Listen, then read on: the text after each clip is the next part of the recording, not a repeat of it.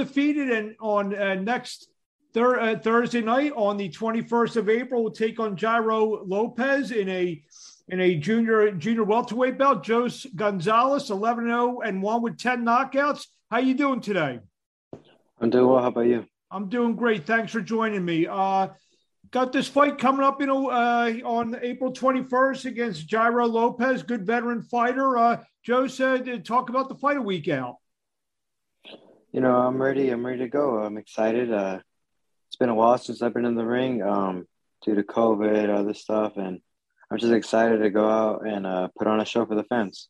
Like you said, you've been out of the ring a little bit. You were rolling along. Did this layoff? Did you feel it affects your momentum? Your undefeated momentum, knockouts, everything, or is it going to maybe take a few rounds to get back into things? No, I feel like if anything, it benefited me. It benefited my body. The fight before the pandemic, which I had in August of 2019, my left shoulder popped out 8 times in the fight. So that's why I was sidelined until I was going to fight in March of 2020, but then COVID hit and I got scratched. So if anything, it gave me more time to heal. And I just feel great. And if anything, it benefited me, and I'm just ready to go. Jairo Lopez, the 41-fight veteran. He's been in with a lot of quality names, a lot of, fighters that, we would have heard of and so forth. To talk about what he brings to the table. Like you said, he's a tough veteran.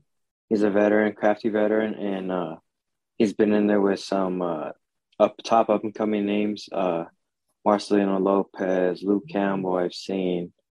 So, those are some guys that he's been in there with, and they're tough fighters. So I know he's tough. He can take a punch. I've seen him. He gets hit, goes down, comes up, comes back fighting even harder. And I'm looking forward to it. I know there's no quit in him, and I just want to go out and show and take him out earlier than those guys, Yeah, like you said, you want to take him out. You're going, would like the knockouts, 10 knockouts and 11 wins. Do you consider yourself a banger, or these knockouts, they just come? I don't consider myself a banger. I try to go in and dissect my opponents, and they just go down, So that's how I look at my style. I go in, I try to pick them apart, and the moment I start landing my punches, I see them facing them. And then, when you smell blood and then you can't give anybody a chance, you got to go in for the kill. At 26 years old, I would imagine, a couple good performances, especially if you get him out of there in the form that some of these other veterans are even more spectacular than they did. We'll probably start seeing you on those big prospect lists. Is that what you're thinking? Yeah, that's my goal. I want to fast track it.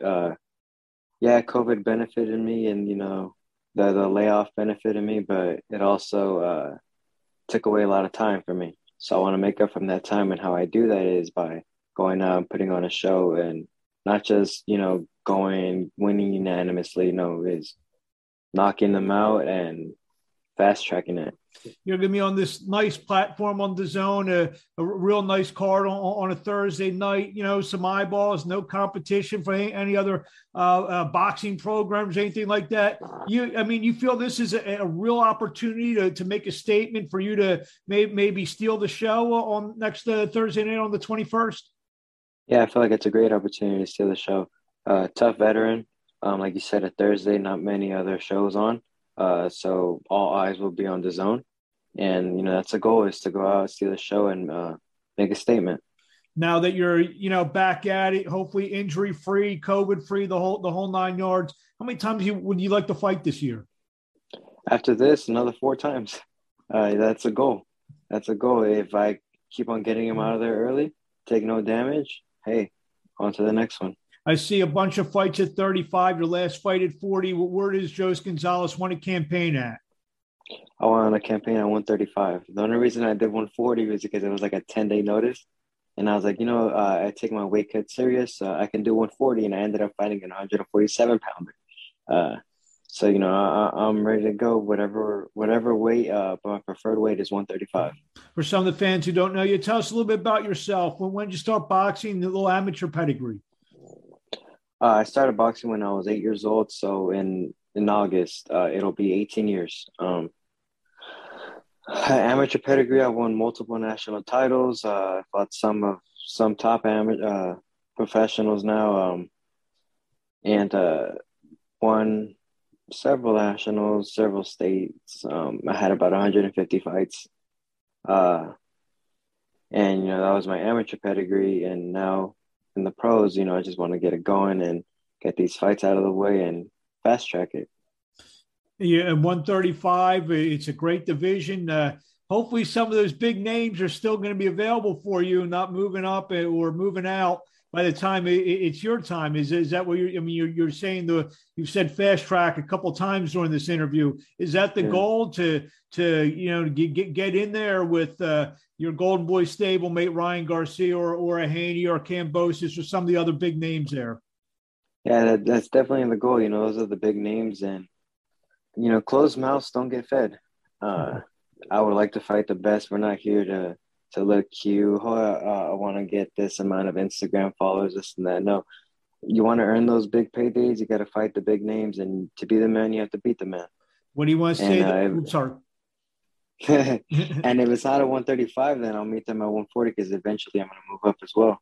There you go. What do you want to say to the fans in closing before we see you on Thursday, April 21st? Against Jairo Lopez, live on DAZN from the Fantasy Springs in Indio. Be sure to tune in next Thursday on DAZN. It's going to be a great night of boxing. All eyes will be on DAZN, and I'm just excited, and I'm ready to give you guys a great show. Well, we wish you the best of luck. It was a pleasure speaking with you, and we'll talk to you along the way. Thank you. Thank you.